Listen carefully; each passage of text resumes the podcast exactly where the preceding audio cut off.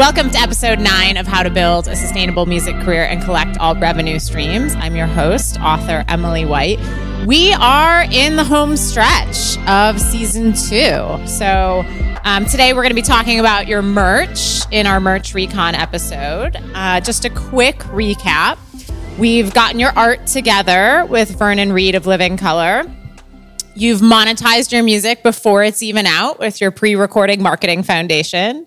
You've gotten your business affairs together, so all your legal legalities around music are ready to go. You've recorded, which is very exciting. You've registered your songwriting to be collected on. Uh, let's try that again. You've registered your songwriting to collect on your publishing in full, and you're all set up for sync. You've released and distributed your music properly. We've spread the word on your music through marketing. And in the last episode, uh, you learned how to really build a killer hometown show and not spread your spread yourself out too thin, and building an efficient touring strategy regionally, nationally, and internationally from there. So, as I mentioned, today we're going to talk about all things merch. I'm just going to go over a few things before I bring today's guest on. So, first, when it comes to merch, you don't necessarily just have to like go press up hoodies or shirts or whatever just because you think that's what you should do. Um, get creative here, both literally and also to be mindful of cost of goods sold, which um, is abbreviated to COGS um, in any sort of business. So, for example, you could do a handwritten lyric sheet um, and charge like twenty-five dollars for that. You could autograph it, charge more. You could personally autograph it, charge it, charge even more, and that's going to cost, you know, your time and a piece of paper. Um, you know, similarly, you could do a personal letter for your fans. You could do a video shout out. You could do a custom voicemail. You know, merch is really emotional. Um, I, at least it is for me. I started as a merch person when I was in college. And to this day, you know, especially in the live setting, who's ever doing your merch, and you, as we talked about in the last episode, you should go and hang out there afterwards to increase your merch sales. Um, that's really your your connection to the fans, or the fans' connections to you, right? So I used to make sure that my merch table looked gorgeous. We were collecting data at the merch table. You know, when folks are mulling around, you could say, hey, would you like to sign up for my email list? Would you like to join the text message club? Um, so it's also a really important data collection point. Um, also, again, just to recap from the live episode, uh, if you have a Square credit card reader, that's going to double and triple your merch sales. Um, most of you are pretty set up with Venmo, too. You know, you could have a Q R code or just your phone handy for that. Um, but all of that makes a difference. But back to getting creative as far as merch and cost of goods sold.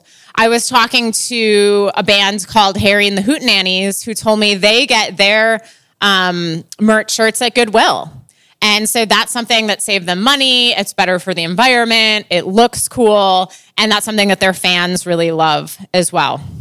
And if you're doing anything limited edition, limited edition vinyl, um, I have had artists do limited, you know, print merch runs or a poster or something. Make sure the audience knows that. So it's special. You could even, you know, number them. Um, make sure you don't hide that information both online and in person.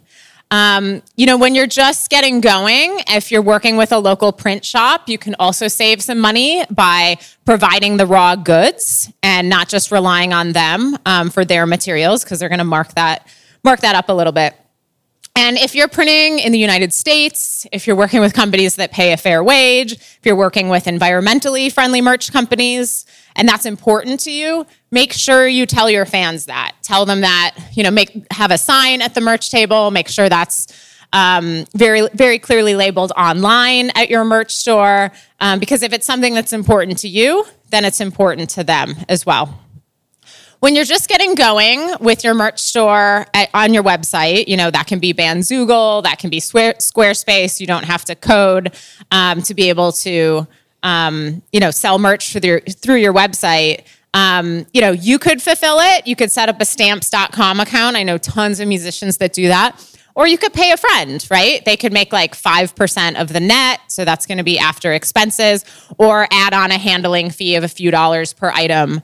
Um, and then they can get paid to take care of that for you, especially if you're touring and, and on the road. Um, just a couple more things before we bring Chris on. Um, if you're if you're shipping any sort of custom gear or artwork, maybe it's like an autographed guitar or ukulele or something, make sure you send that with insurance, because you don't want the fan to be disappointed. That can be an expensive item. And then also definitely have um, that kind of merch shipped and packaged professionally, because you don't want it to get damaged. Um, so finally, before I bring Chris on, um, you know, there's also a lot of on-demand merch companies out there, uh, which means you don't have to press up like a hundred of whatever, right? Like it's just going to be per item. Um, be really careful with those, because there's a lot of quality control issues when it comes to on-demand. Um, that said, I really like Fourth Wall for on-demand merch. Um, I should probably learn his name, but one of the investors is Serena Williams' husband, Alexis, the Reddit guy. Um, they have a lot of backing. My nonprofit, I Voted, works with them. Um, so I can really vouch for, for, for Fourth Wall and the quality of their on-demand merch. However, you are not going to have as high or strong of a profit margin. I'm not saying don't do it. We do it at my nonprofit. It's way easier than Um, having a whole bunch of, you know, merch that we may or may not sell, right? So when you're just getting going, I, I really would say do it yourself. Um, but Fourth Wall has a variety of items and is really built for um, creators, not just musicians. So they have um, a lot of cool stuff. Okay, so I'm going to bring out my first guest, uh, Chris. I'm going to tell you a little bit about Chris uh, while we're uh, getting him on the screen here. So over the last twenty-five years, Christopher Moon has worked to foster a creative approach to supporting artists in a variety of capacities. That's definitely true. You'll hear about that. As an artist manager, he's worked with critically acclaimed acts such as Josh Rouse and represents Merge Records' Apex Manor. Chris works for Ambient Inks. That's what we're really going to dig in uh, on today. A leading merch, merch management company based out of Eau Claire, Wisconsin, as their artist relations manager. Ambient clients include Bon Iver, Courtney Barnett, Sylvan Esso, John Legend, Camp, and Thundercat, to name a few. In twenty nineteen, Chris created a must-listen-to podcast called Tough Love: Adventures in Artist Management, where he interviews fellow artist managers uncovering real-world stories and insights. Past guests include managers for Death Cab for Cutie, Bon Iver, and Tenacious D, amongst others. Chris has spoken at, at industry conferences, including South by Southwest and Americana Fest. He's been featured in Billboard Magazine, Pollstar, and N P R, and the L A Times. Welcome, Chris. How you doing up in Minneapolis? Good, good. Uh, looking forward to going to Los Angeles in a couple of weeks. I bet. With some warm weather. Exactly. Um, but otherwise, doing really well. We are recording this in Milwaukee, and we've had a few guests in L A who are like, oh, it's like sixty here. And we're just like, shut up. So, aww. Yeah, you deserve that L A trip. Okay, so let's dig in on your background, which we could do a whole podcast episode on, um, which we won't. Um, but I've interviewed you on your background before. So you've worked all over the industry, from labels, you've been a concert promoter, to, of course, management, music tech, activism, and podcasting. Tell us about your journey. Yeah, well, you know, funny enough, I don't, I, and I talk a lot about this on my podcast, but I don't think people typically, you know, ident- identify as an artist manager, first and foremost. It's what I've done the most. Yeah. Uh, and it's kind of the through line in my career. But I haven't, you know, I didn't really set out to do that. I think I was just, first and foremost, an advocate of artists um, and wanting to be as close to that creative process as possible, I guess, early on, but not really able to lend uh, much to that conversation and the kind of guise of, uh, you know, talents as a musician or, or whatnot. So between promoting and eventually, you know, stumbling into artist management, uh, you know, I kind of found my groove, so to say. Uh, and it's something that, even as I pivoted over the last twenty-five or so years um, in my career, uh, it's been kind of the constant, um, which I'm thankful for. I really, really love that connection point um, and touch point um, with an artist. Uh, but I'm also really enjoying this season of my life, just talking to other artists and managers and hearing about their journeys and, and whatnot. Uh, and then hyper-focusing on uh, the relationship with the fan in regards to merchandise, uh, which I'm really thankful to be able to, to kind of lean into now. A hundred percent. Um, not to digress too much, but you know, how many managers have you interviewed on your podcast that did set out to do artist management, even if it's a percentage? Oh my gosh. I don't think I've talked to anyone that yeah. really kind of had that in mind to begin with. It's just through circumstance yep. uh, and opportunity, uh, it kind of presents itself over time, which is fascinating to me. Uh, I mean, it's such a, artist managers are such a, you know, unique breed in a way, as you very well know, I'm sure, being one. You just, you, it, you, you're first and foremost a fan, yeah. and you have a good understanding of the whole, you know, scope of the industry. Um, but it's kind of like you against the world on behalf of this creative artist. So it takes a different kind of personality, I think, to do that, or a wide variety of different personalities. They're all very unique, which I love. A hundred percent. I'm not surprised that it's basically zero people set out to be an artist manager. So that's that's very interesting uh, back of the napkin research from Tough Love. I love that. So, you know, sometimes I hear from artists talking about other artists um, where they'll go to a show and it's an artist they love and there's no merch, you know, and like mm. artists are horrified. Um, these are obviously artists that do have merch. So, you know, not to start out negative, but like, what do you see folks doing wrong in the merch space, if that makes sense? What mistakes are people making? Yeah, I think primarily not thinking about it from a fan perspective and not taking it seriously. Um, I mean, there isn't really, well, first of all, I, in my opinion, at least, there's nothing more flattering than somebody buying a piece of merch with your name on it. Uh, in support of you as an artist. Um, with streaming being so omnipresent and it's such a kind of a laid back, relaxed experience. Um, I mean, when somebody throws down some cash to come see you at a show or buy your merch, whether it's online or at a show, that's pretty meaningful. That relationship, that budding relationship, hopefully, which will last a while, is paramount. And you also get an opportunity to make a strong connection there. Um, especially if people are buying things online, they've sought you out, come to your website and made it to your store and made a decision, paid for the shipping and are anticipating that. Uh, and you get that relationship moving forward, uh, which very few elements of the music industry really allow for that. Um, the job I had previous to this was for a company called Noise Trade, which was an artist um, development platform, essentially introducing a fan base to a variety of different artists and collecting data. So that's a touch point that I'm, you know, isn't lost on me as I kind of pivoted over into the merch realm. I'm like, wow, this is, you know, how you treat from a customer service perspective and how you present yourself and present your merch to the show is, in my opinion, super important to kind of warm up that relationship and show that there's some respect for it. And I think most artists, I don't know. It's very daunting. I mean, as a manager, merch was always really challenging for me, if I'm being honest. It was very, um, it was hard. It was hard to navigate sometimes. It was expensive. The profit margin could be there, but there's a lot of unknowns. I, I think, I mean, one of the things I love doing at Ambient now, and I'm fortunate to be able to have this position where I can come in and kind of bridge that gap a little bit with artist managers and really assist them. And I understand that plight and the challenge of that, having done it myself. But I think, um, you know, for a young artist, it's just like, as you were pointing out in the introduction, you know, there's so many opportunities with print on demand um, or just to do it yourself. I mean, I, I really encourage artists to fulfill until they can't do it anymore um, because it's, you get an idea and a feel for what that relationship is and the importance of it um, early on. It gives you an opportunity to really engage with some of, you know, your first fans. Uh, so I, I think that kind of thing's important. You just have to start, and to not do it's a missed opportunity. And the longer you wait, the harder it is to, you know, really build that connection to where it can be a, a pretty large profitable component to your overall business. Um, definitely saw a lot of artists struggle with that during the pandemic. You know, I mean, when you think of merch, most of the time you think of selling it on the road, and that is like an overwhelming majority of where you'll sell your merch.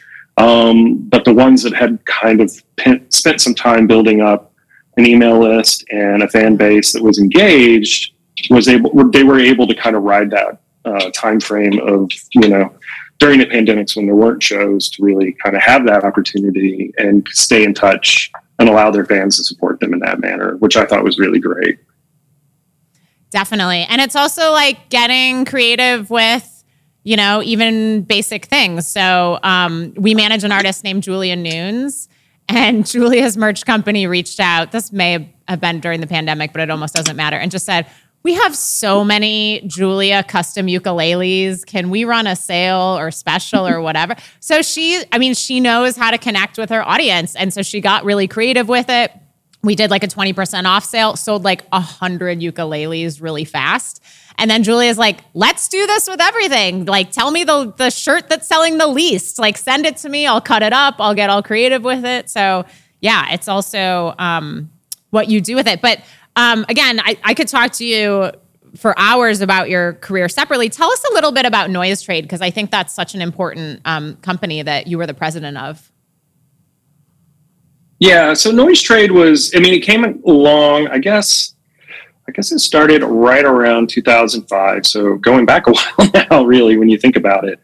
Um, but it, uh, it it was founded by an artist who was frustrated with um, the performance of a record. And he felt like if people just had an opportunity to hear it, this is pre-streaming days, obviously. Um, then there was an opportunity to come out of it. So uh, the artist Derek Webb uh, went to a friend, and they developed basically a website where if you put in, at that point, I think it was like you just drop in five email addresses and you get the record for free. And through that process, he built his email list to almost one hundred thousand people and was able to turn that into profit on the road uh, by engaging. He does a great job, actually, really engaging with his audience.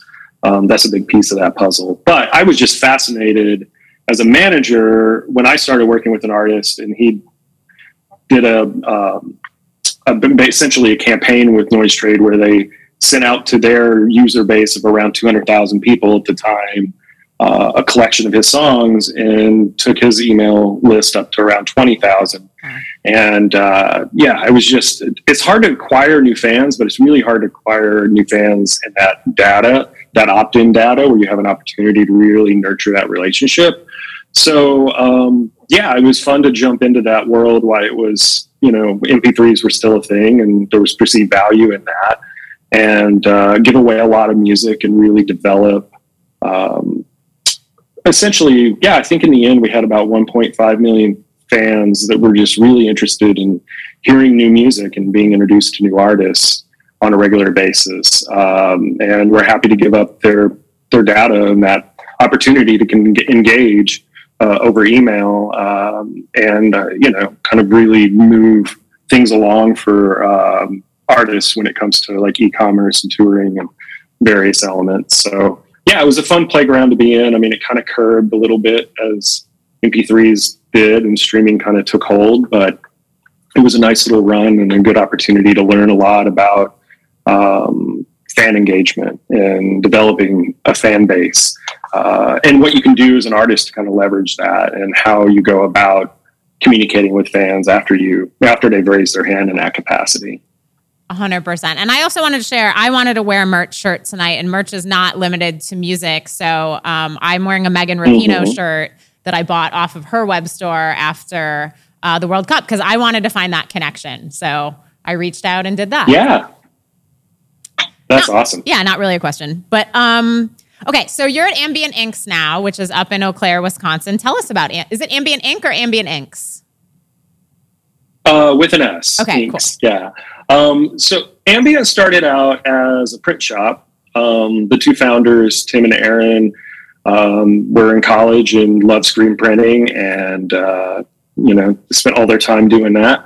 And uh, we're fortunate enough by grace of location to get an email out of the blue from Bon Iver's manager asking if they could do a round of T-shirts for his second record.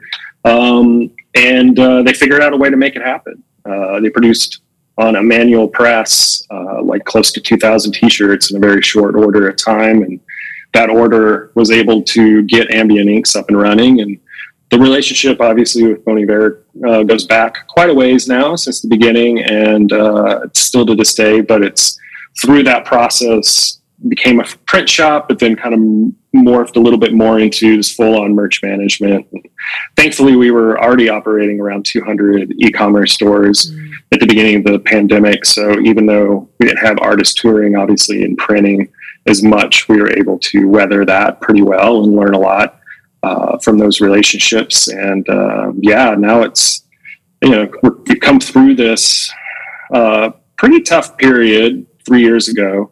And then, honestly, in some respects, the period right after was just as challenging, because it was like zero to sixty uh, for a lot of us and, and everyone touring.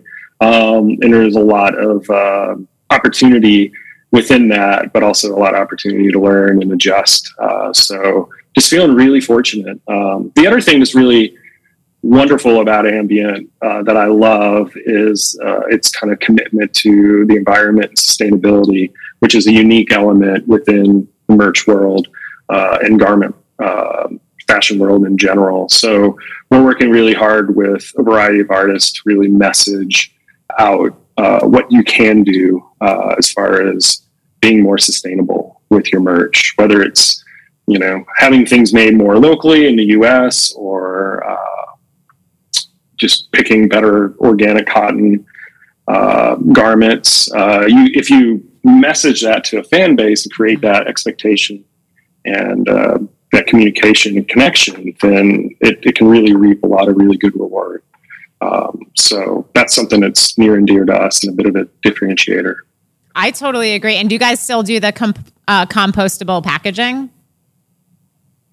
Yeah. Yeah. We started doing that for, for, for Justin, for Bon Iver uh, a while back, and switched to doing that all around. So, and what I love about that is, is it, when you order something online, there's inherent obvious waste and expense, environmental expense to shipping anything, obviously.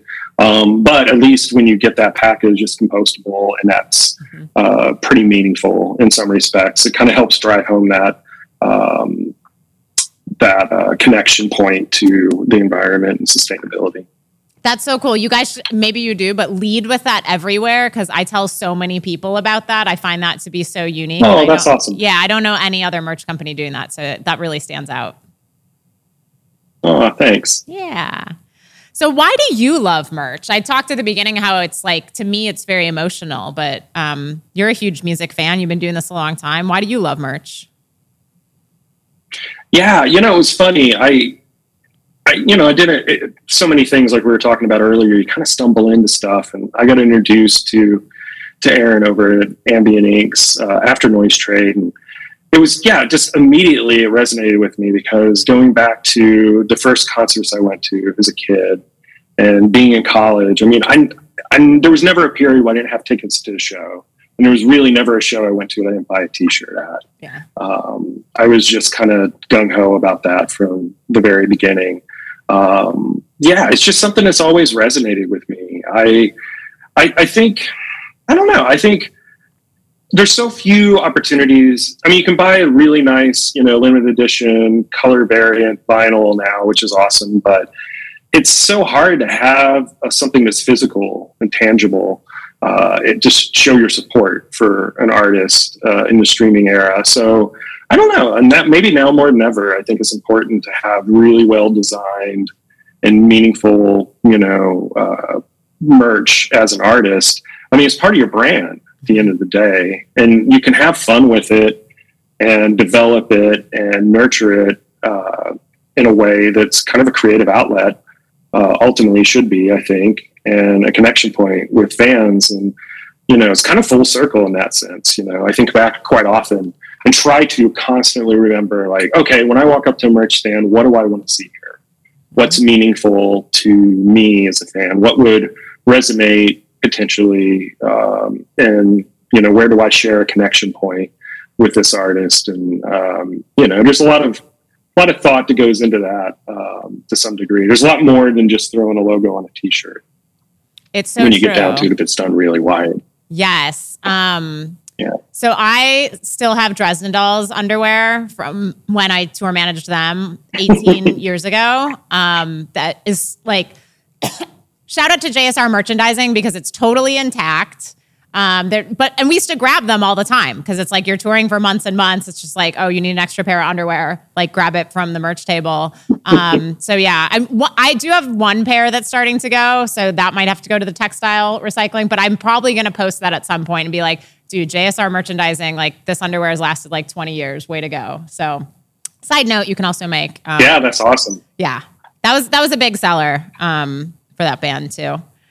So okay, when someone's working with you guys at Ambient Inks, uh, how much lead time should they, you know, do they need for you guys to produce merch, including like, you know, artwork and design and all that? Yeah, I mean, we love to start as early as possible. Um, that's something I'm working on a lot with our clients right now. Um, I mean, as I mentioned earlier, and it's just unfortunate because you have so many moving parts in an artist's career. Quite often, if you don't put some sort of importance on merch, it happens, you know, quite often it happens to be the last thing you get to, you know, even ahead of a tour or an album release. It's like, oh, what are we going to do with this? And how are we going to roll this out? Um, and, you know, I think design's really important. Uh, a lot of our artists now have creative directors or work with a particular designer. So there's some consistency. I think that kind of collaboration point is super helpful. Uh, we work with an artist that um, just loves to kind of, you know, source stuff like that for themselves. Their personality and brand as a band when it comes to merch has just been by, you know, looking online and finding some really cool visual artists and reaching out directly to them, which I love because that's like taking it to a whole nother level where, um, you know, other artists, you know, just want to share music and let people kind of absorb it and see what they can bring, you know, from their own perspective into it. Uh, it kind of runs the gamut, but timing wise, we really love, if we're going to be involved in it creatively from a design perspective, we want to get music early. We want to think about, you know, what those items might be and really think about the full merch line and try to figure out, you know, what works best and collaborate through that process. If an artist comes to us with designs already, that's super helpful too. And then we can kind of like tap into that a little bit and think creatively about the merch line and what will resonate with that fan base. And then, you know, really outside of that, it's just trying to find uh, some sort of cadence and rhythm to the planning component. Because touring, I mean, if you're in a van, quite honestly, it's kind of funny in a way, but if you're in a van touring uh, and you don't have a trailer, you know, there's only so much merch you can probably squeeze into that van. So you have to be really strategic with how you go about that and what you bring out. Uh, as you grow, there's kind of like a, a bit of a, a period for most artists where it's like you can't get enough in the in the van, so you're shipping to every other show, and then you're losing your profit margin on your merch, and you're running the risk of stuff not showing up. And at some point, you get to a place where it's like, okay, we got to get a trailer, you know, and then you can expand that room a little bit. We talk quite a bit with our clients. We, we bring them aboard at any size now. And that's, that's for any artist who's touring and really taking their merch seriously. A lot of the times it's like, well, how are you, you know, what are your, what's your touring capacity? Like how, what's your plan on being able to carry this? Cause that's, that's another piece of the element that's really crucial. Um, you, you can lose a lot of opportunity and a lot of um, profit margin if you don't plan ahead.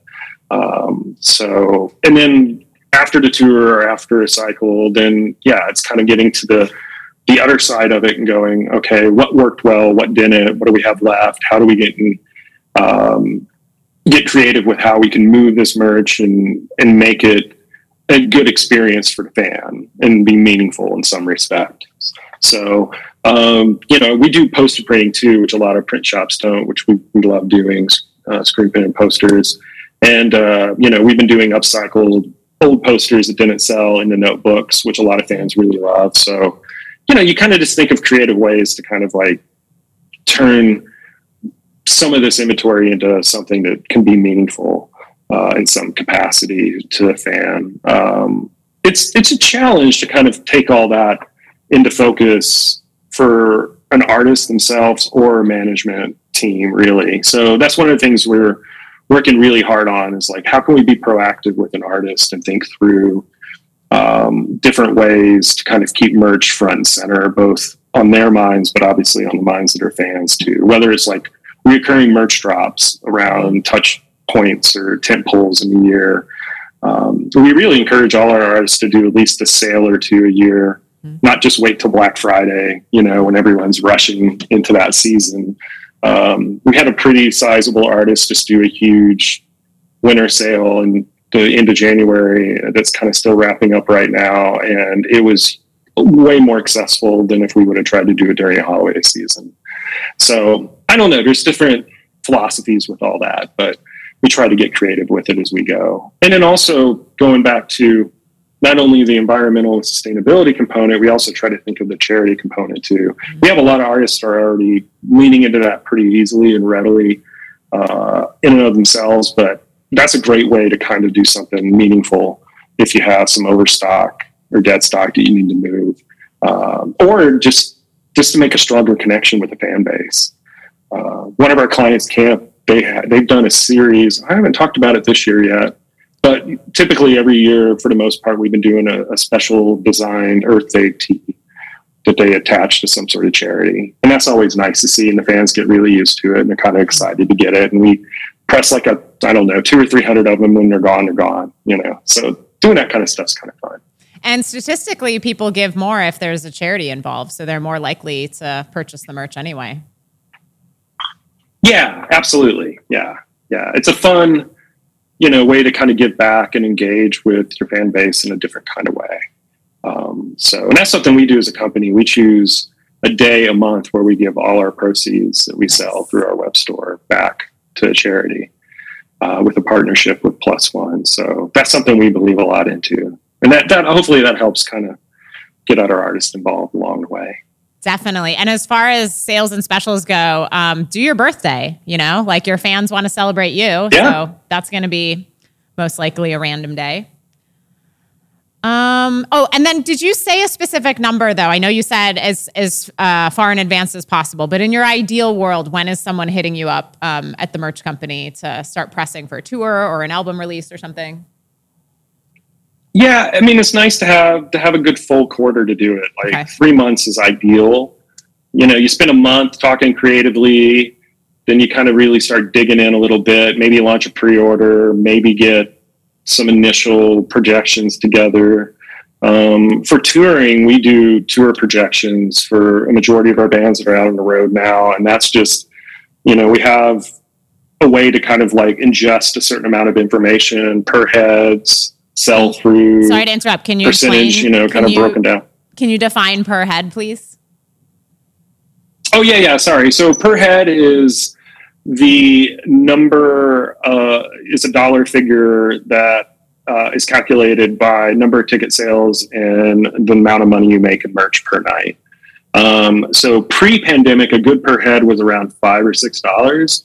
Post-pandemic touring over the last year or two, it kind of dipped a little bit last year. In twenty twenty-one, it was uh, like eight and a half oh. per head, eight and a half dollars per head. Uh, so it jumped up pretty significantly. I think last year's, there's a company called At Venue, which is kind of the uh, software management for merch management for the road, essentially. Uh, and they compile what the average per head is each year. Uh, and it varies genre and whatnot, but I think the average this year was like seven something. It went down almost a dollar, give or take, but it's still really uh, interesting data, you know, and we, we kind of have a couple of, of ways of taking what we see with our clients and finding ways to kind of make the best projection you can with it uh, to figure it out. I mean, we have clients that, you know, hit that average. We have clients. I'm doing projections right now for one of our clients at twenty dollars a head, which is wow. kind of crazy, but I've I think never they'll do heard it. That. That's amazing.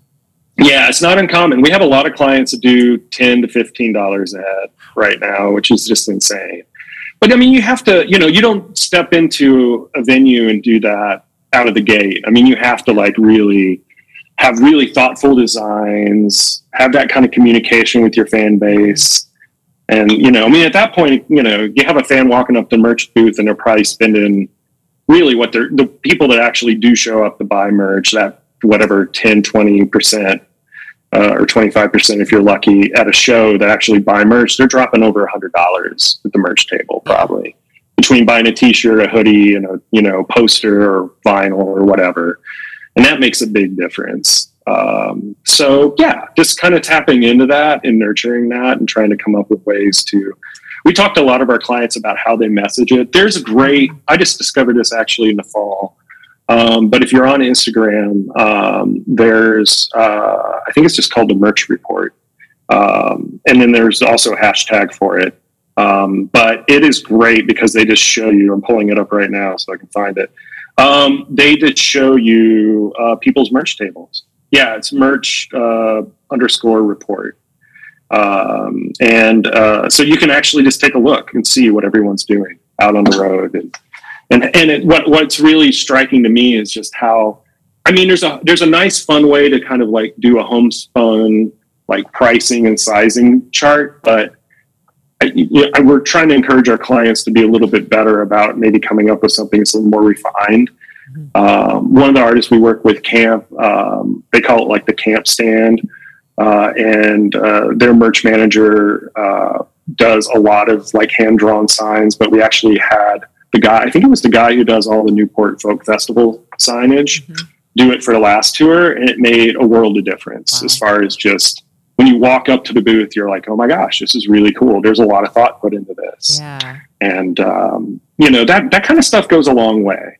And, you know, you can do it. I'm sure everyone's probably gone to a show and seen the open suitcase with the t-shirt and the, the record or whatever, you know, for the opening act.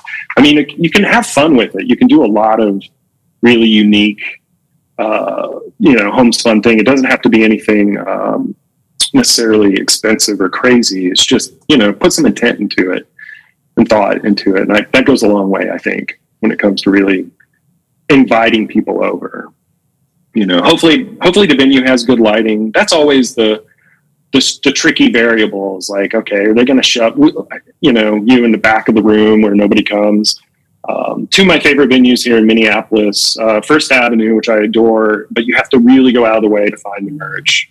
But it's pretty well lit, and it's not impossible to find. But it's you know you could easily miss it and not engage with it. But if you go to the Palace in Saint Paul, as soon as you walk in, the merch is right there to the left. And as soon as you walk out, it's there to the right. And it's like, there's no way you're walking into that show and not looking at merch. And that's like the ideal setup uh, when you have that. Um, so yeah, thinking about your setup, thinking about your lighting, thinking about the mixture of colors and types of items you have in your merch line is really important. You know, like a black t-shirt right now is all the rage. Natural is really strong. You know, you want to have a mixture of colors, mixture of different types of designs, uh, but you don't want to go too crazy. You know, we try to encourage people not to do same designs on different colored tees. You don't, you, what you don't want to do is have people have decision paralysis. You don't want them to walk up and see like five tees and go, ah, I don't know which one I like, and then not choose one, you know, any of them, um, or if they can't choose from a color or whatnot. So thinking about that kind of stuff. I mean, ideally they should walk up, hopefully, and buy like the tour tee, you know, a poster, like two or three items, you know. I mean, it's kind of a tried and true, the apparel, the accessories, and, you know, the, the hard goods, music, or whatever. It's like, if you can hit that trifecta, you're doing pretty well and probably making a good amount of revenue off your merch.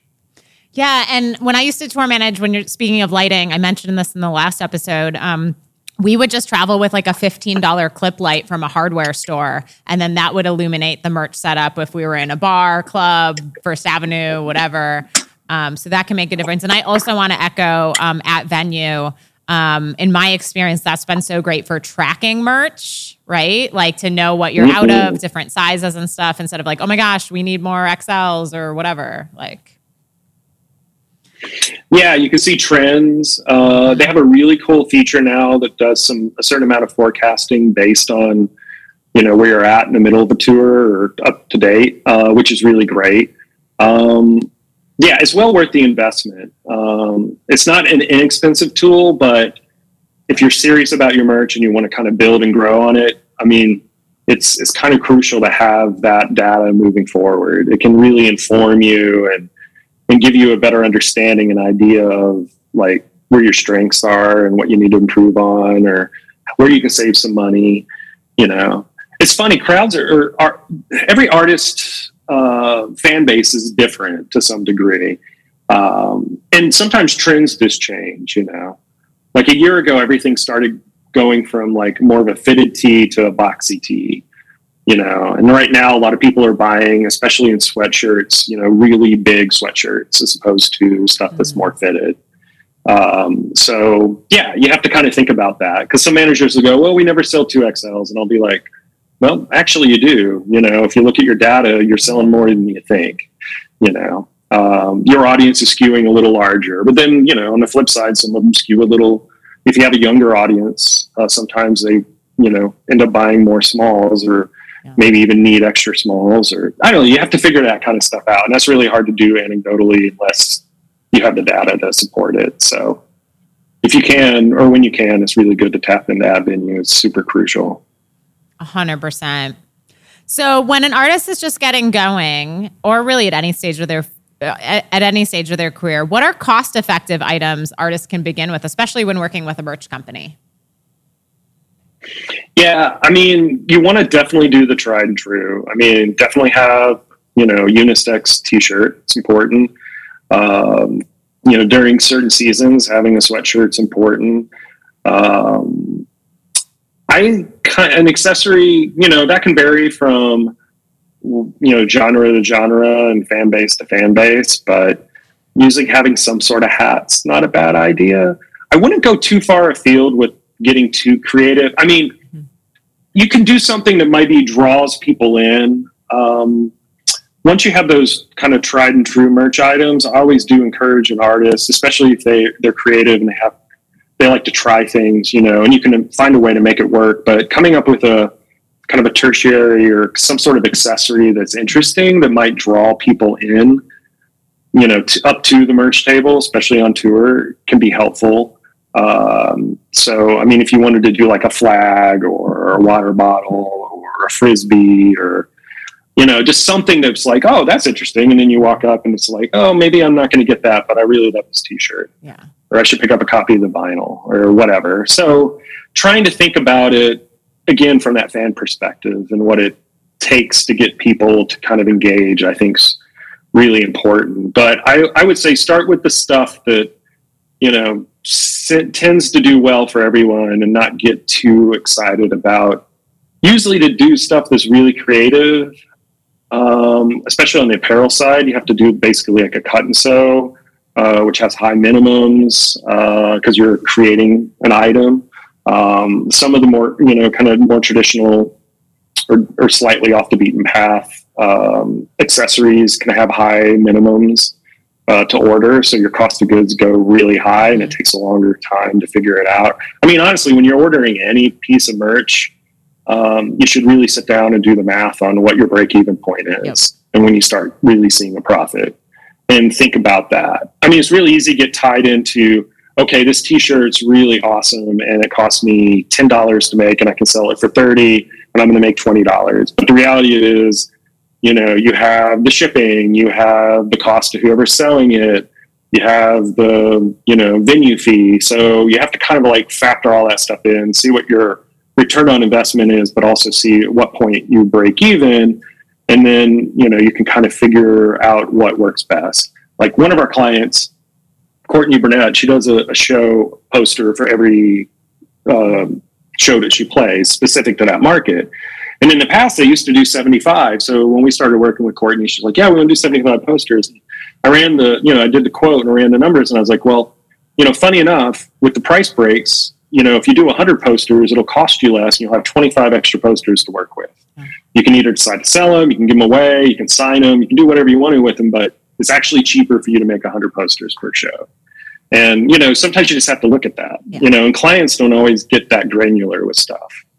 I mean, that's semi-unique in that circumstance, but every now and then, um, you know, you'll see a, a large uh, price drop, because a lot, almost everything in the music industry, unless you're doing direct to garment, which is, you know, print on demand primarily, uh, which is usually just one cost. Um, you know, almost everything has uh, price breaks at different quantities. So at some point you have to look at that and think about it. Sometimes it's more advantageous to put a little bit more money up front, because your profit margin is going to be larger because that cost of good goes down.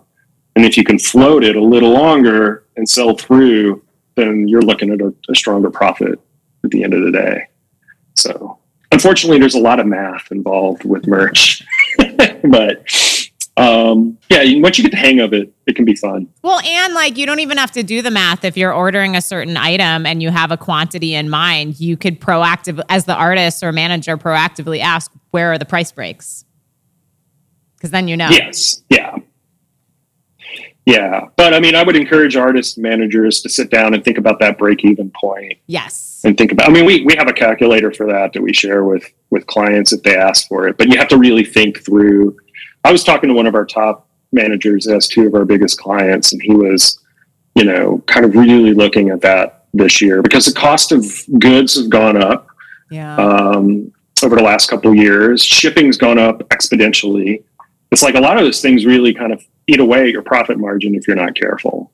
Um, so, I mean, I think everybody's profit margin can shift and change a little bit, but when you factor in all the expenses, you know, hopefully you're hitting around twenty-five, between twenty-five and thirty-five percent in net profit after all of those expenses are backed out. Mm-hmm. Um, I mean, if you can hit forty, then that's pretty fantastic. Yeah. You know, but if you're under like twenty-five, then you're probably needing to reassess, yeah. you know, and then also you just have to watch trends. You know, another thing this past year, especially in touring, is like, I have a lot of clients that'll be like, well, you know, we want to kind of make it super affordable for our artists to, you know, be able to buy merch.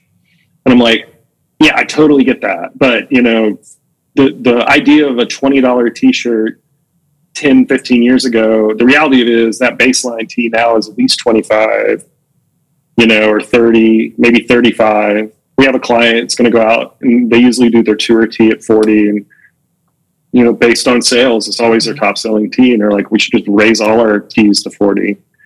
But I mean, you know, they're also printing on really nice blanks and there is high quality, high quality items. So fans will buy it and they'll buy it again. You know, so I mean, there's there's just a lot of philosophy that goes into that. You know, um, there's ways to kind of broaden your profit margin, make and order hopefully higher quality goods, and also kind of match and meet what the expectation is for the fan. Uh, I mean, ultimately, if a fan buys a T-shirt that's really well made, that lasts a long time and doesn't wear out at forty dollars, they're going to probably do it again. If they buy a crappy T-shirt that doesn't last very long and isn't ethically made, you know, and isn't, you know, doesn't feel good. I was at a festival, yeah, in the fall of twenty twenty-one, my first like big festival back after the pandemic. And I really wanted to buy a festival t-shirt as a band, but I walked up, looked at it and was like, I'm never going to wear this. Yeah. It's a Gildan crappy, you know, t-shirt. And I was just bummed by it. And the guy looked at me because I was like, ah, and I was like, ah, it's okay. No, thank you. You look a little perturbed. I'm like, man, I'm just, I'm sorry. I'm not going to spend forty dollars on a shitty t-shirt I'm not going to wear, you know? I mean, I'm definitely a t-shirt now. It's not going back to how I got into doing this as a band. I mean, when you find a t-shirt you really love, you just hope that you're, you know, the artist you love also prints on it.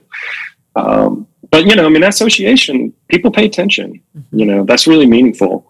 And it, it, I think it, it, in some respects, can be the difference of, you know, somebody dropping money on and supporting you versus passing on it, you know. So all those things I think are important to take into consideration for sure.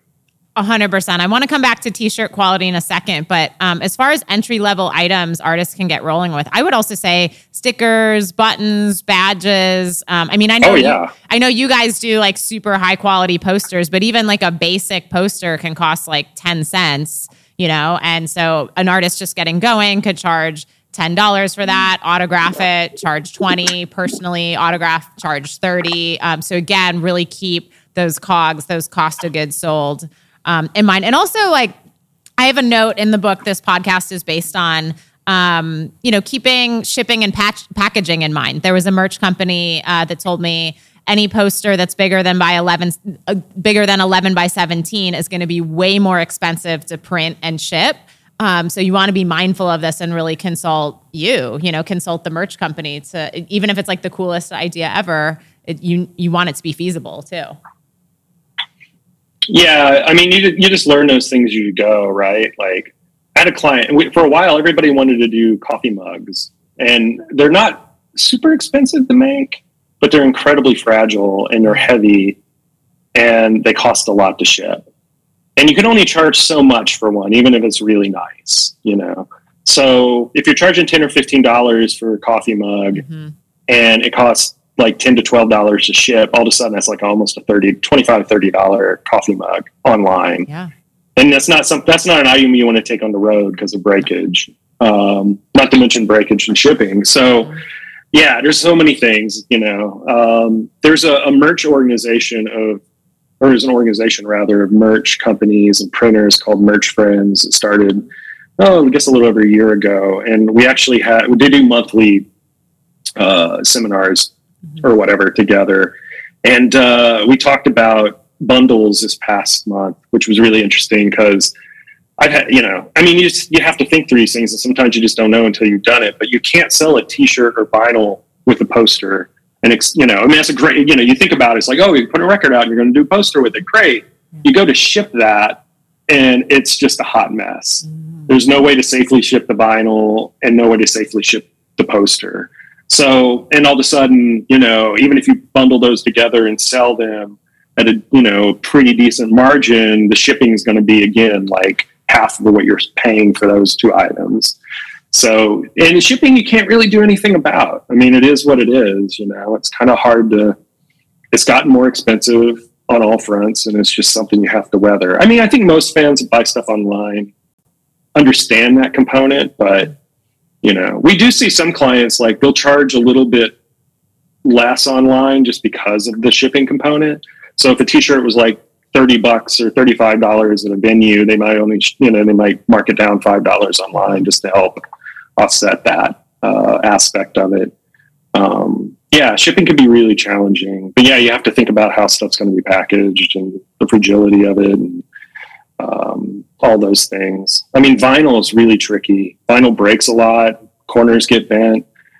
Oh man. But you know, one of the, actually one of the, the biggest profit margin pieces really are, is posters, poster, a good screen printed or even a nice digitally printed poster. You can get, you can mark up pretty nicely. Um, and uh, it's a one size fits all, which is really important. We have a, a legacy artist that came to us and is touring this year after ten years. And they had this idea of doing like album centric t-shirts, uh, which I loved. As a fan, I was like, oh, that's awesome. But as a merch manager, I'm like, oh my God, it's going to be impossible to manage. You've got sizes, you've got variables of popular albums versus, you know, record. And who's going to walk up and buy all of these? Like, you're not going to buy like six different t-shirts with these different album covered themed, you know, related ideas. So we were talking with management. We're like, how about we do those as posters? You can make them limited edition. They're numbered. If they don't, if certain posters, you know, certain album posters don't sell, you can maybe have the band sign them and add some, you know, additional value to it. You know, you can actually do a P and L, make some sense out of it. You can keep it limited if you wanted to. There's so many like ways to control the narrative of that. And then also as a fan, I'm like, okay, I probably don't need three or four t-shirts, but having a wall of like six posters framed of one of my favorite bands, you know, with really cool art, you know, around each of their records, that that's kind of a cool thing. Like I can see a fan like gravitating and maybe buying the whole set. So trying to kind of get creative with things like that too. Um, it can be challenging, but it's a lot of fun, you know. Which is also why I throw back to our Get Your Business Affairs episode together. When you hire someone to do album art uh, for you, you need them to sign a work for hire as well. So if you want to do an album t-shirt or poster or whatever, um, there's no issues Uh, down the line. So you mentioned venue mm-hmm. fees, and folks may not know that the that venues get a percentage on merch. Um, I used to totally like B S that when I did merch and um, tour manage. We would count in and count out to pay yeah. the venue as little as possible. Sorry, venue friends. Um, I just read an article that artists are starting to speak out about that and push back. I think someone just testified in Congress being like, we don't get a cut of your bar. You know, why should you get a cut of our merch? Do you think that'll shift or change like in our lifetime? Yeah, I've talked to a wide variety of different artist managers in particular, like from club level all the way up to arenas. And I, it, if there's value added to it. Now, it's a little different. When you walk into an arena, you have to have multiple merch tables and booths. You, you're going to have to hire some local, mm-hmm. uh, and sometimes union-wise, you have to have all local people selling. So, uh, and that's true of some amphitheaters and theaters, too. You walk in and you can't physically sell the merch mm-hmm. uh, yourself, which is kind of a bummer because you know this stuff really well uh, and can help actually sell it, you know, as far as talking to fans and getting a chance to engage with them. And then you're left to just have, you know, somebody locally hired to do it, which may or may not do a great job. Mm-hmm. Um, but anyway, that's a different element. But the, the fee component, mm, excuse me, would be, you know, if they bring value to the table, that's one thing. But quite often they don't bring any value to the table. Um, I mean, if you go in a small little club and they have a crappy merch area and they don't have, like, you know, any way for you to display the merch, there's bad lighting. Uh, I mean, it could go, you know, sideways so many different ways, and then they come to you at the end of the night and want to take a chunk of your revenue. Mm-hmm. I mean, that's really hard to swallow. I think I, I think it's going to take time to change. I think the bigger battle right now is really around ticketing and fees and availability for hot tickets and the secondary market. Um, I mean, there's that argument on top of this, but I do think artists are starting to kind of push the narrative of, hey, we're kind of tired of these venue fees. Uh, and I think it'll take some time, um, just simply because I think a lot of venues are still trying to kind of catch up um, coming out of the pandemic, and they're probably not going to want to give a lot up there. But I think it would be great to see it become a little bit more standardized mm-hmm. in a way uh, that is more conducive towards the artist. I, I don't think you're going to see it completely go away. Uh, although I'd love to see that happen, but I think at the end of the day, you know, if they could cap it at a certain, you know, certain rooms get a certain amount, certain uh, uh, services warrant a certain amount. It's just right now, it's just like, it, it's basically a fee. Yeah. You know, we're going to take this pound of flesh. And, you know, and the, and the sad thing is, it's really a disadvantage because the agent working for the on the artist's behalf do not get see any revenue from merch. So they're not incentivized to mark, mark that down in any way, shape, or form. So there's no advocate except for the manager or the artist themselves. And at that point, you know, it's really hard to, you know, make that happen. Um, yeah, I don't know. It's a really challenging, you know, dilemma, but it's got to get better because it's really hurting people's overall margins. But I can see both sides of it on some level. It just needs to, there needs to be some justification for that fee if the promoter is going to lean into it. In the U K, a lot of artists have been going next door to pubs and, you know, striking a deal where, hey, you know, before the show and after the show, we'll drive our fan base here if you let us sell here at no cost. And then, of course, the promoter is like, yeah, absolutely. You know, it's going to help my bar tab out at the end of the night. So, and then the venue doesn't get anything and the promoter doesn't get anything. So they just won't sell merch, uh, which I love that too. I mean, it's going to take stuff like that where people just uh, find creative ways to work around it or apply pressure to some change. I love that. And also when I was tour managing internationally, um, the bootlegged merch scene in Mexico City was unreal. In Italy, it was unreal. And in some parts of the U K. So this was not the case in Mexico City. We were touring with Nine Inch Nails and there was like blocks of bootlegged merch, and also like Trent put a disguise on to go check it out. And I think I still have some like bootleg Nine Inch Nails shot glasses. But um, when it was Dresden Dolls uh, and it was headlining shows, I would just go stand outside in my American accent and be like, if you want to support Amanda and Brian, like come sell for me, because there are some places that are just going to uh, set up and have totally bootlegged merch. And I was just reminded of reminded um, by that pub story, but that pub story is really creative. I have not heard that before. So that's brilliant. I love that. Yeah. Yeah. It is really great. Yeah. And bootleg merch is challenging. It's kind of like dealing with this on a couple of different artists right now. And it's, it's one of those things where it's kind of flattering because obviously somebody sees the advantage of that. You mentioned Nine Inch Nails. I mean, that's at a whole other level. I mean, they're one of the bands that have an iconic logo branding that works well on so many different things. So it's like, there's no way you can ever keep up with that. Yeah. Um, but it's, it's really, yeah, it's really hard to control some of those. So I think you just have to, the best way to beat that really is from communication and say, hey, come buy from us. This is going to support us, and try to find a way to be creative about that. We had an artist, uh, Trampled by Turtles, who, as soon as they started seeing people bootleg their merch, they bootlegged the, that design. They bought a tee, scanned it, changed it up a little bit. And then basically it helped us too, because as a merch shop, we don't keep um, stock on hand. We order it in based on people's interest and needs, but every now and then you end up with a certain amount of stock left over uh, that eventually you want to do something with. So we kind of collaborated with them, and we just send them kind of what our stock on hand was, just rando stock.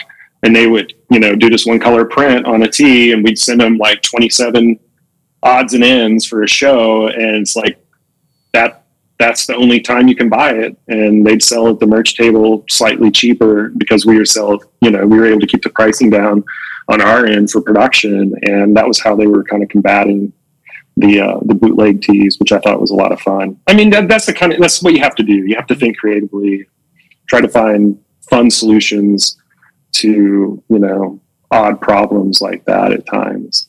I mean, we were shameless. Like at festivals, you know, you know, you were just talking about festivals, like the merch stand could be like miles away. So I would just stand next to the mm-hmm. stage, and then Amanda from Dresden Dolls would be like, this is Emily. If you want to come say hi, we're going to be over there. And I would just have like a bag of merch until maybe we would get yelled at. So um, yeah, we used to do whatever it Yeah, takes. Nothing wrong with that.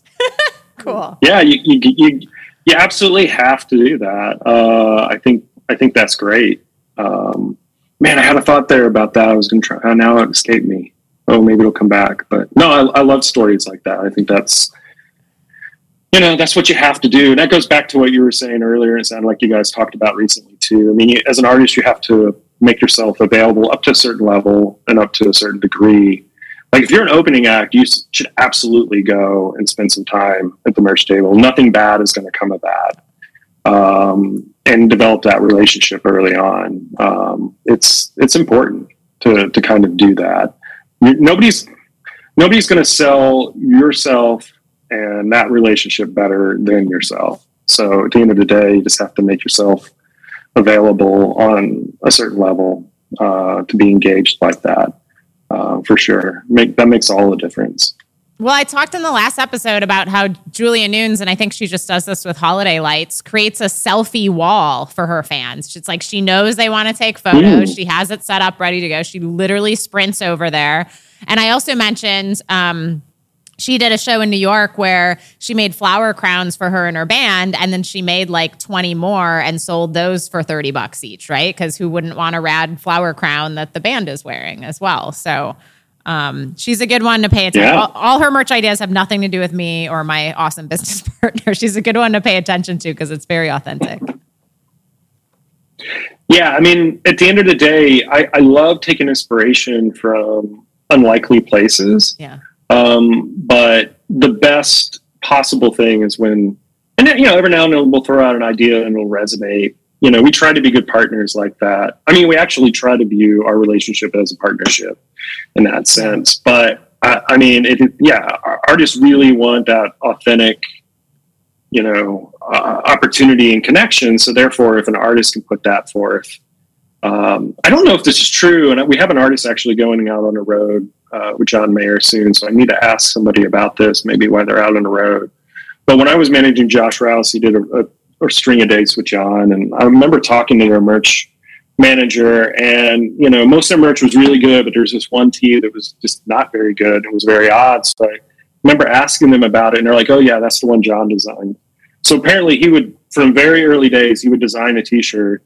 And you know, as his career grew, it was always the lower selling tee, but he would always kind of keep it in a mix and just print a handful of them just to have fun. And some of the early fans would know it would be his tee, so they'd buy it over some of the others. But I just always thought that was fascinating. It's like, wow, that's really kind of a fun way to kind of keep that component. But he was also smart enough to know, I, you know, I'm probably not the best artist, so maybe visual artist, maybe I should hire some people or engage with some a creative director to kind of meet the need. That's that's a challenging thing too. We have, every now and then we'll have an artist go, I want this for myself. And I'm like, okay, that's great, but does it resonate at all with your fan base?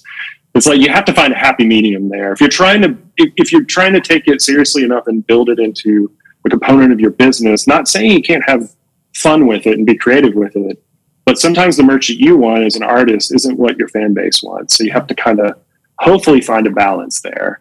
Um, I mean, that's, I think that's, that's important. That's a, you know, I mean, that's always the last resort and the last kind of gut check, but every now and then you have to kind of like keep, again, it's about the fans to some degree. So you have to kind of keep that in mind as well from an artist perspective. Definitely. But what we all like are comfy t-shirts, um, which you mentioned before. No one wants yes. a crunchy, gross t-shirt. In fact, most of the merch shirts I have just happen to be the comfiest ones. Like I remember Brian from Dresden Dolls being like, oh, you're wearing that Smoosh t-shirt, which were like teenage girls that opened for them once. I'm like, yeah, because it's a really nice, comfy shirt. So what kind of quality options are available, keeping price, you know, in mind as well? What should people be looking looking for? Yeah, I mean, our baseline garment at Ambient is basically Bella Canvas. And there's a tee called, well, yeah, I mean, it's not super exciting. It's just what they na- name it. It's a uh, three thousand one, which is one hundred percent cotton uh, tee. And it's pretty inexpensive. There's a couple other options out there, very similar. Uh, Next Level, I forget the, the number on it, but they have their kind of standard tee. Um, when you take a step or two up, though, um, you can get a higher quality tee for not much more expensive um, overall. So it might cost you an extra dollar or two yeah. per blank, but at the end of the day, you know, you can charge an extra five dollars for that tee and make that up, and you can communicate that it's U S A made or one hundred percent organic. Uh, Royal Apparel's all made here in the U S, and um, their uh, fifty fifty-one tee is great. They have an organic fifty fifty-one too, which is really great. There's a company called eConscious um, that has a really great tee um, as well that's U S A made. That's also one hundred percent organic. Um, trying to think of some of the others. Uh, there's some really great, I mean, you could go, there's different um, levels basically and tiers of like quality and expense. You can keep going a little bit more, um, you know, up that rail into like uh, Everybody World kind of being kind of on the top end, but there's a bunch of stuff kind of in between. Uh, it's a company called Bayside that makes, like, if you want a really boxy kind of heavier organic tea, which is, um in U S A made, which is kind of popular right now, uh kind of similar to the kind of classic, you know, Gildan heavy tea, which is not very ethically made. Um you know, there uh there's a variety of different teas they make that are, you know, different weights are really great. The fifty forty is really good. Um so yeah, there's a lot of options. Um it's when you get into the, the real problem is is uh unless you're using recycled, you know, tri blends or something like that, it's hard to get something that's really super soft on the tee front that's also kind of more ethically made, um, which it can be a challenge. Sweatshirts can be a challenge too, to some degree. Um, but Bayside has a, my favorite garment period is the Bayside nine sixty hoodie sweatshirt. It is so comfy and it holds up so well.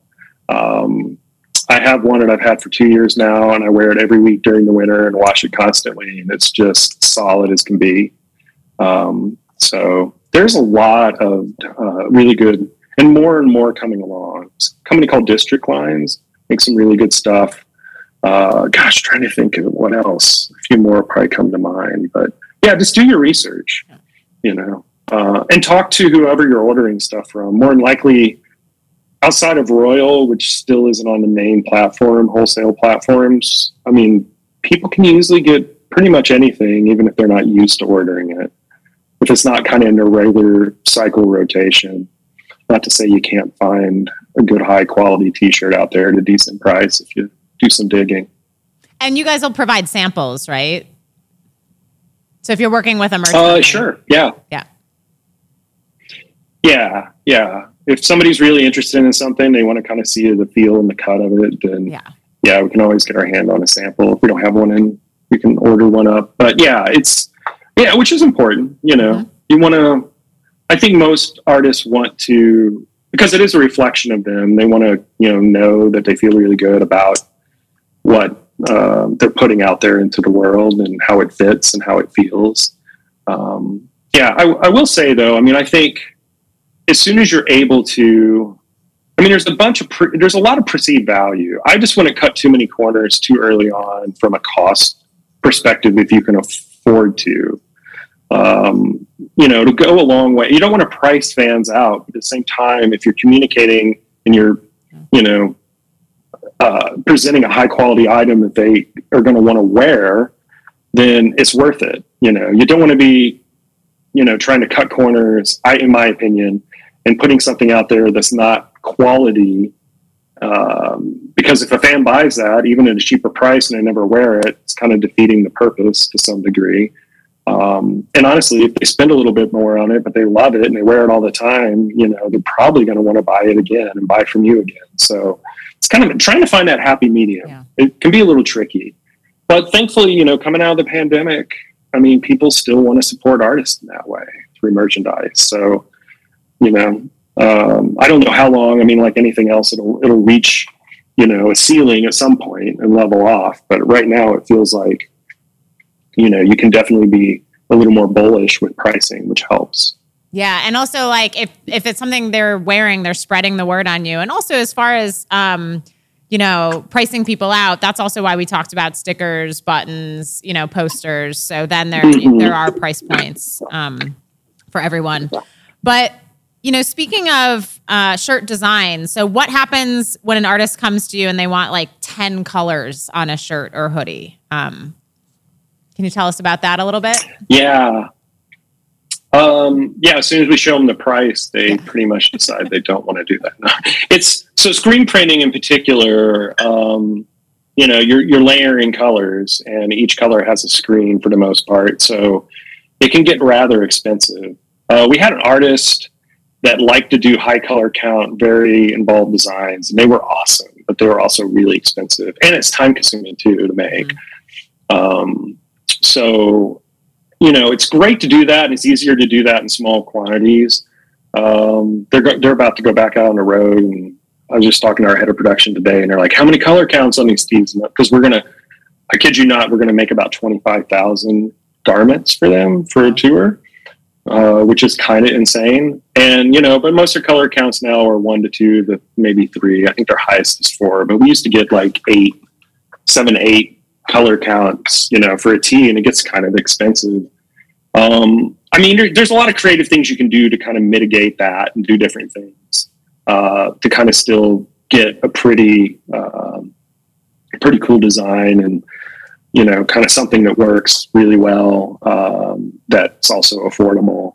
Uh, I mean, it's challenging too, because like anything else, you know, you go to, you know, a high-end store, you go to like a brand and they have like, or even like sporting, you know, clubs. It's like, they're selling such high volume of merch. They can kind of do like with embroidery and, you know, print tags and, you know, but they can do a lot of really high decoration components, but you can't, you know, that's because it's done in, in mass on a certain level, and they can kind of keep their costs down based on that. But as, you know, an artist, you know, unless you can match that, it's really hard to kind of come up with um, high quality things. So you try to look at like the quality of the garment, and you think about, you know, the thoughtfulness of the design. And, you know, like we do merch for Maya Hawk, and I think she's doing a sleeve print, you know, but we're talking about, you know, you know, you come up with a way to kind of make something work, you know.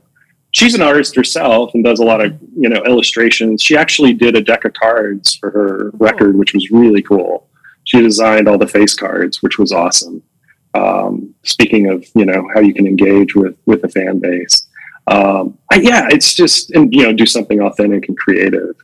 Um, but yeah, you just have to find a happy medium there based on what you think you can charge for a tee or for that particular item based on the overall expense. Um, and sometimes it doesn't make that big of a difference, you know, and sometimes it does. You just have to think about that from it. It's really important, I think, to work with designers that have some understanding of screen printing. Mm-hmm. If you're going to screen print this stuff, because you can do anything, you can mock up anything on, you know, a computer that looks amazing, yeah. but how that's going to turn out, you know, like we, we do, we collaborate with John Legend and do his printing, and he has a whole creative team, and they're very ambitious and are do amazing work. But even at that level, we kind of like work with them and talk through, like they bring us their designs and we go, well, if we do this, or we change that, or what do you think, you know, we can print this side this way. And, you know, you kind of massage it. So we have like a really great relationship now where, you know, they, they're being a little more proactive with what they can do. And they're bringing us stuff that's kind of challenging, and we figure it out. We love a good challenge, but it's like thinking about what's actually practical and how, what that looks like financially, I think is really important in that process. It can get you a few steps ahead for sure. Yeah. So save the wild designs for the N F Ts, it sounds like. Yeah, exactly. Or, you know, when you're uh, playing, you know, arenas and stadiums and just printing money, you know, uh, doing six figures a night and merch, then yeah, you can afford to do that. But it, it's challenging. Um, you know, hopefully it's just creative. Hopefully it's a, a good uh, expression of who you are in the creative process of what you're, you know, trying to achieve that resonates with your fans. But yeah, you, sometimes there's limitations within it for sure. Totally. So when should artists transition from selling, you know, printing and selling their merch themselves to working with a merch company for web sales and fulfillment, or or in general for touring too? Yeah, I think, I mean, you have to be able to drive a different, there's not much of a margin in fulfillment, to be honest. Um, so you have to be able to drive, it's basically a volume business at a certain level. So you have to be able to drive a certain amount of sales, I think. Not that it's all about the numbers, but I, I honestly, though, every now and then we'll have an artist come to us and they'll be like, you know, we need some help with printing. It'd be great to have the web store because we don't really have, but I'll encourage them. It's like, set up a Bandcamp, you know, like send some stuff out, hire a friend, as you were saying. Like, do this as long as you can until it's a pain point and it becomes unsustainable, and then figure out how to make that transition then. There's no, you know, right or wrong to it. It's kind of hard to kind of pinpoint, but essentially, you know, if you can do it as much on your own until you reach that point, then it's probably a good time to make that move uh, to some degree. And, you know, on the road, when it gets to a point where, you know, you can afford to basically bring somebody out to kind of keep up with the nuances of the merch business and manage it um, and help you sell it, you know, maybe at the club or theater level, as you kind of build, that's, I think, really important. Like, a really good merch manager on the road will pay for themselves and then some uh, at the end of the day. Um, online is just a little more challenging. I mean, it's just, margins are tight, but, you know, then again, like, if you're selling more than you can manage on your own, you know, there's probably a business there that somebody can kind of come in and, and assist you with. So I guess, yeah, it's, it's not dissimilar to artist management. In a way, it's like uh, every now and then you'll, or, or maybe more agents, I think, are being more bullish with signing artists early on when they're still trying to develop a career. Um, at some point, you know, it's a kind of a balance between, ooh, I really love what you do. I love your where your heart's at. I love your design. We can support that and build and grow with you. Um, we still try to do that as much as we can. But at the end of the day, you know, you have to kind of find some healthy balance there with the business side of things. Um, which is, I think, true for agents and managers too. It's like, you want to be supportive, but you also have to kind of pay the bills. So you try to figure out a balance there and, and make it work. So I think, I think, yeah, in, intrinsically, I think you'll know exactly when you need to make that switch. It's when you can't handle it anymore yourself. A hundred percent. And how do you guys get compensated at Ambient Inks? Yeah, our, our situation, this is another thing I really love about it. It's pretty straightforward. Like, we don't do any kind of licensing or anything like that. I mean, because we started out as a print shop, you buy your own inventory. We do give you a single price. You know, print shops have a tendency to have like screen fees and setup fees and all that on top of, you know, the printing fees, and it gets complicated to figure out, you know, uh, the return on investment. So we just do a one price encompassing of all the services that we do around the printing. Um, because quite honestly, I mean, it's kind of where the margin's at for the most part to really th- make the business thrive and allow uh, us to do all the fun things we like to do. Um, so yeah, it's kind of broken down into three tiers. There's the printing component, uh, there's the e-commerce web store component, uh, and that's kind of this industry standard twenty percent. Mm-hmm. So eighty to the artist, twenty to us. And that covers customer service, warehousing, things of that nature. Um, and then the fan pays for the shipping. Um, that's kind of standard nowadays too, just because shipping so much. when I started doing merch, gosh, twenty-five years ago, you could sell a t-shirt for ten dollars and include the shipping, you know, as part of your margin and not have to put it on top. It was a one size, you know, one price for everything, but those days are long gone. Um, and then uh, designs kind of, I mean, it's, it's so creative and involved and it varies so much. We just do custom quotes for that. Um, but most t-shirt designs, you know, if you're hiring a designer to do it and really refining it, you know, a good simple design shouldn't be much more than maybe three, four hundred dollars. But if you're doing a lot of hand illustration and stuff, that can easily go up to six, seven hundred bucks. Um, you know, a really involved hand illustrated poster is going to be, you know, seven, eight hundred dollars to to get designed, but it's also going to sell. You know, so you just have to figure it out and, and see what works uh, as you kind of go. But yeah, we try to try to you know just be as straightforward as we can with those components. And then, you know, obviously setting up a relationship with a web store, e-commerce thing, you know, you, you're in it for the long haul for, for a bit, obviously, but we have non-exclusive agreements uh, and with no term limits or anything. We don't like to, we've had so many artists come to us that have had kind of tricky situations they've been stuck in. It's like, we don't, we don't want to put that on an artist. You know, you pretty much know if the relationship's working or if it's not, or if it's going to continue to work. You want to hold somebody in a situation that's not good for them or for us. So we try to just be as completely open and friendly in both in that regard as much as we can. So um, yeah, that, that, that works for us. And, and we've kind of been able to build up a nice, uh, you know, nice clientele of, of uh, various clients doing that. So very fortunate for that. Absolutely. And I, I'm happy to hear you say twenty percent as the industry standard for a merch company, because I'm seeing more twenty-five and thirty percent out there. Um, so that's great to hear. And then just a reminder for everyone, um, when you have your online merch store, whether you're doing it yourself or with a merch company, push it out there. If it's just sitting on your website, then, mm-hmm. then people don't know about it. So just a reminder on that. Um, do you guys share customers' email addresses with artists? Uh, um, you know, that have purchased things. I'm, I'm like totally botching this question, but basically like if I buy something from an artist and that, oh, artist, yeah. Oh, yeah. yeah. I mean, you are the former Noise Trade president. So, um, anyway, that's my reminder to you, like hit up your merch company, um, your online merch company and ask them for that data. Cause I've never had a merch company say no. And those are like arguably your most loyal fans. So, um, that's awesome to hear. And I'm not surprised by that.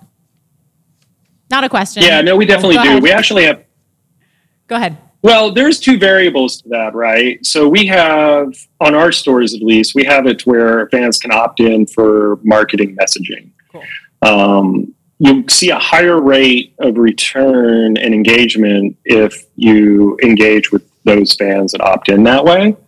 Technically, you know, we don't own that data. The, the client owns the data. So, uh, and, you know, if you buy a piece of merch online, there's a decent, I, you know, as long as you, the other thing too, is always, I always preached this when I was at um, Noise Trade too.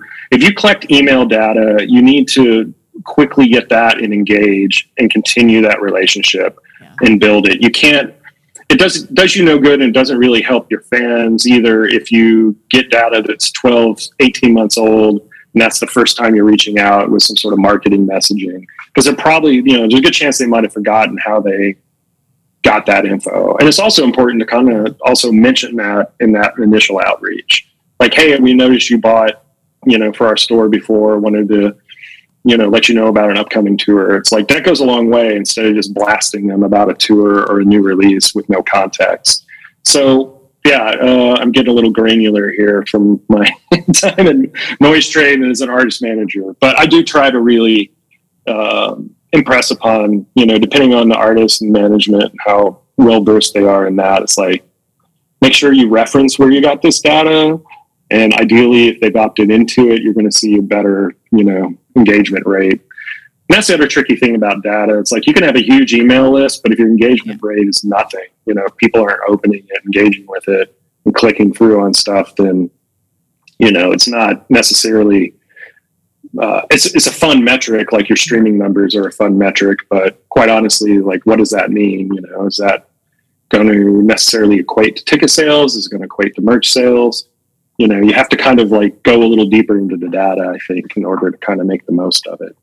Um, but it is one of the, it, it's almost the only way you can get uh, fan data outside of ticketing. Some ticket, some promoters will share fan data through ticketing, but yeah. there's not, there's just not that, you know, streaming services still don't do it. Um, and hopefully maybe at one point they'll open it up more, but well, they window it to some degree. Your Spotify fans first and things of that nature, but it's still not as readily available. Um, it's, it's a shame that people didn't have more foresight into that and didn't pressure those points, what, fifteen, twenty years ago at the very onset of the era we're in now. Would have made a big difference, I think. Um, and ironically enough, if you're as old as I am, you remember uh, Columbia Music Club and B M G had one too. And, you know, the major distributors and labels had a direct-to-fan mm-hmm. sales funnel, and they don't anymore, uh, which is kind of ironic. But, um, yeah, you can never go wrong having any level of connection with your fan base, and merch can provide that in a big way.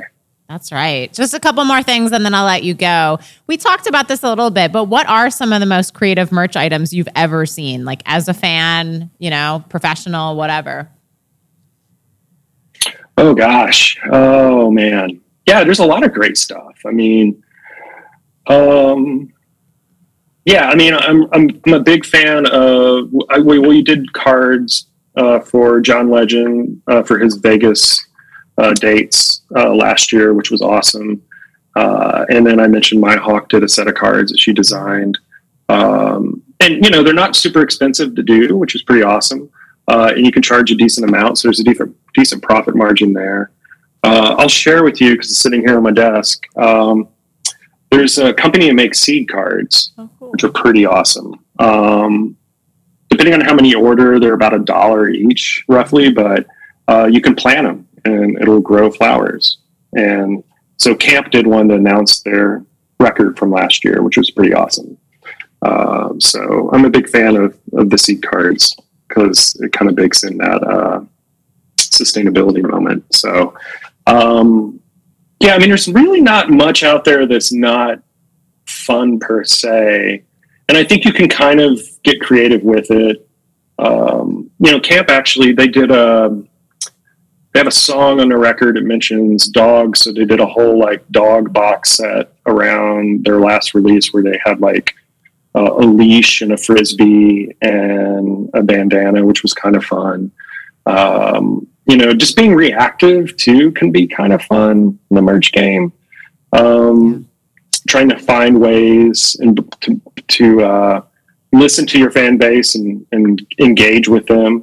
I, I, I love it when artists put up different kind of like merch designs and do a poll or whatever and kind of like crowdsource a little bit for opinions and ideas. I think that's a great way to engage with your fan base.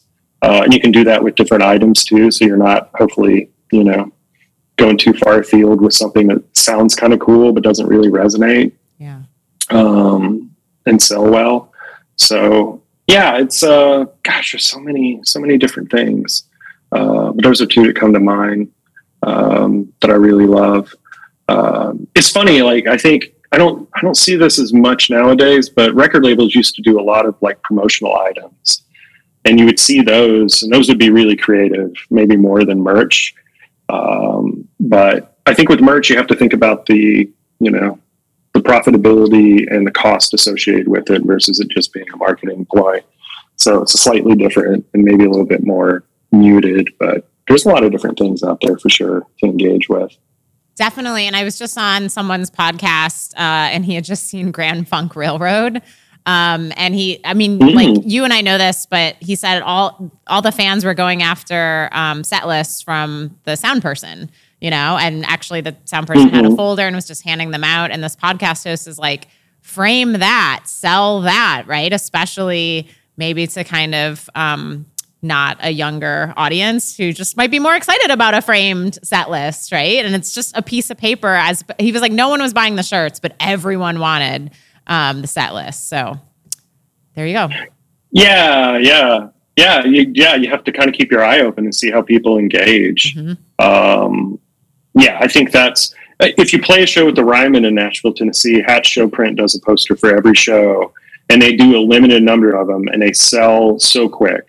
Yeah. So yeah, same kind of concept. Like you can turn something into a merch item like that pretty quickly uh, if you're, you know, seeing what people are wanting and engaging with, and then trying to find a way.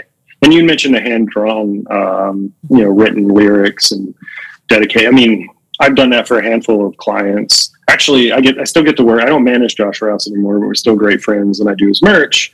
And as a fan, because I knew his fan base so well, I went to him and I was like, when we started working together, and I was like, dude, you want to make some money before the holidays? Your fans would love handwritten, dedicated lyric sheets. Yeah. And so we charged one hundred dollars for him, and he was awesome. I mean, he took the time to do it. He did it on a really nice cardstock, and his fans were really great about it. And he made thousands of dollars handwriting out lyric sheets. And it was what the, the byproduct of that, which I thought was really fascinating, was I was talking to him afterwards, and he's like, you know, I don't look, you know, because, well, the other thing, too, is we let the fan pick the song. Um, so, because sometimes people limit it to a certain amount of songs. But anyway, so the number of songs that came in, the variety of it, I thought was really fascinating. And it was to him. But then he was also like, it gave him an opportunity to be really critical and think about some of the lyrics. Because it's different when you're writing stuff out versus singing it.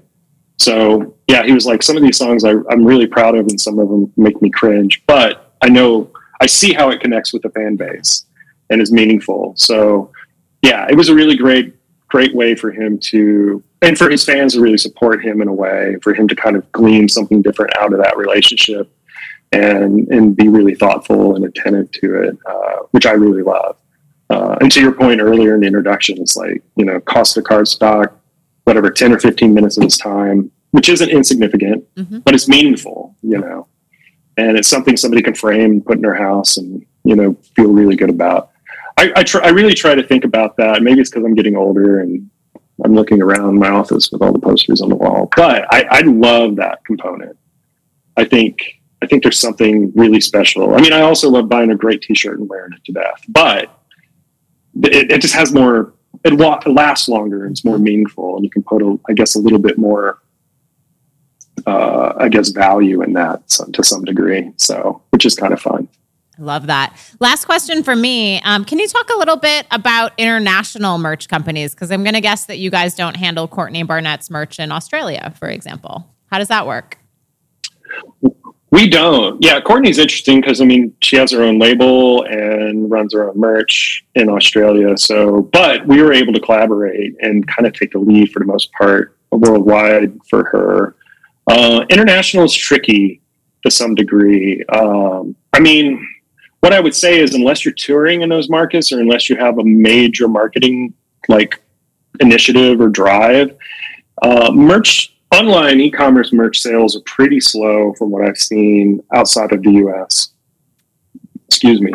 Um, we have a partner uh, in the E U and U K, and we have partners down in Australia too, actually. Um, so, you know, we can help facilitate and share resources, uh, art files and, you know, his sales history and stuff like that, just to kind of help, uh, move that stuff along. I think it's, it's really hard. Everything's different. Like posters don't sell as well in, in Europe and the U K right now as they do over here. Uh, water bottles. We have a client going over and wanted to order a bunch of water bottles. And I was like, it's not, it's going to still cold over there. It's like, nobody's going to buy a water bottle until the summer. Yeah. Um, you know, thinking through stuff like that, which can be challenging.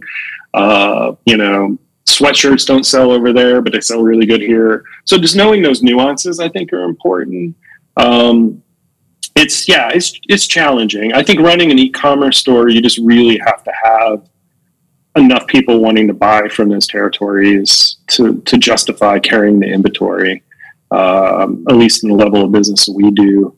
But touring, obviously, you need to be able to mirror that, and that's a huge profit margin for most bands, um, obviously. So having a good connection over there with good printers and people that kind of know that side of the business in those markets is also super crucial. Uh, and then you had Brexit, too, which makes it super challenging. You have to print in the E U now, and then you have to print in the U K, because taking stuff in and out of the U K is rather expensive, as it is here from Canada and the U S, which is also a whole other challenge. uh, in and of itself. Uh, so yeah, there's a lot of nuance to that stuff. Um, but there's also uh, variations and things that are different in each market, which you have to kind of take into account as well.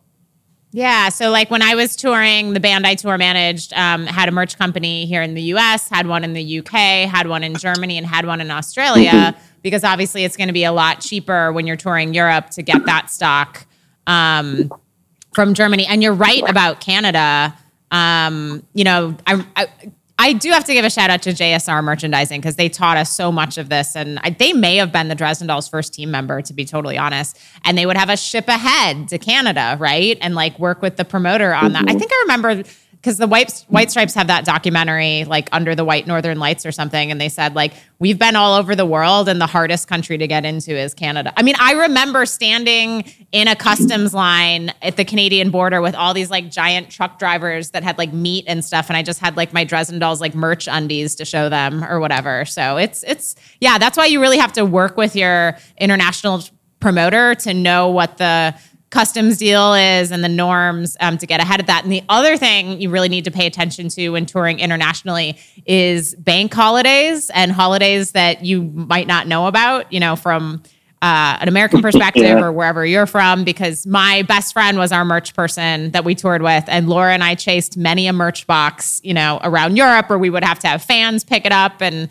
ship it to the next city. So that's all uh, things to consider. Oh, yeah. Yeah, lots of variables. Um, I have an artist that's playing Philadelphia on the night of the Super Bowl.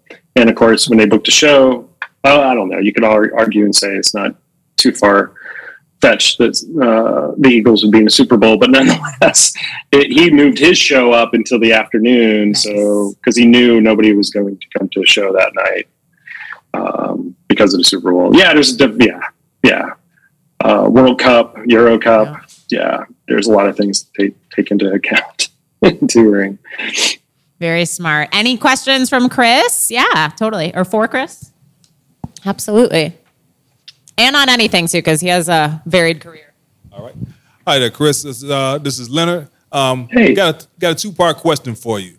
What is the most creative merch idea you wish you would have thought of? And what's the most unique merch idea you wish you would have thought of? Mm, that's a great question. Um, yeah, let me think on that. Something I've seen out there that I really love. Um, of course, you could ask me what my favorite artist is right now, and I'd try also struggle and draw a blank. It's one of those things.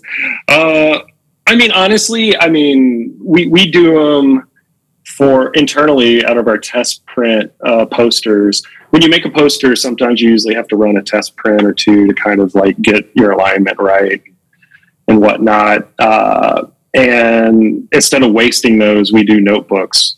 Uh, and we were doing them internally and giving them out as gifts, but we weren't doing it for artists. So um, this doesn't really answer your question, but I really love doing this. I love telling artists about it, doing that. Um, As a, you know, taking an old tour poster and creating a notebook out of it. Uh, I'm sure I have a few here.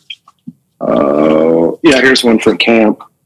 Um, so that was a, a section of the the poster, and then you have a nice little, you know, introduction page for it. I think, you know, I just love upcycled stuff. Anytime you can do that. Um, Bon Iver did, this was before I worked at Ambient, took a bunch of merch and made pillowcases out of them, which was pretty cool. Um, yeah, I mean, I, I really, I'm a huge fan of really creative merch. Um, but now that I'm in as a fan, but now that I'm involved in the production side of it, I'm also uh, keenly aware of the costs that kind of go into some of those things. Um, so yeah, it's, yeah, it depends on what your goals are with it, but, uh, yeah, all for being super creative. Um, and, and this doesn't really answer your question so much either, but I do love taking inspiration from a different genre or a different kind of like audience, if you will, merch, and then trying to apply that, you know, somewhere else. Uh, I think that's a great, uh, fresh way to kind of get an idea and try something different. Um, so yeah, those kind of things are, you know, not necessarily specific items, but maybe some philosophies on how to kind of look at how to do creative merch, you know, upcycling and looking in odd spots for inspiration, I think can go a long way. Um, I've got one. Uh, I, I worked with an artist named Taurus that's femme, non-binary, has a very um, feminine audience. And she has a lyric uh, that says something like, I'm an ass man. And so she had ass man hats, which is also a Seinfeld reference. So those would sell out like pretty much every night. Um, so yeah, so just having fun with lyrics and throwing it on a hat can uh, can do it too. Uh, well, Chris, thank you so much yeah. for your time tonight and such an in-depth conversation. I could always talk to you for hours about this stuff. We really, really appreciate it. And just keep up the great work up in Eau Claire and Minneapolis for Ambient Inks. It's it's really awesome what you guys are up to. Oh, thanks. Thanks for inviting me on. I love having these chats. So um, yeah, hopefully it was helpful. Uh, hopefully people glean a little bit off it. And just, you know, honestly, just Gosh, just have fun with it and lean into merch. Just a great opportunity to engage with your audience in a, a very meaningful way. Um, so any any chance I get to preach that, always happy to.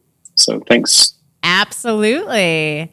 So that's a wrap for episode nine of How to Build a Sustainable Music Career and Collect All Revenue Streams season two. Come back on Saturday at twelve thirty Central, where we are going to be covering your revenue stream checklist. I'll be going through every single revenue stream that's owed to you if you write, record, release music, play live, plus a whole bunch of bonus revenue streams.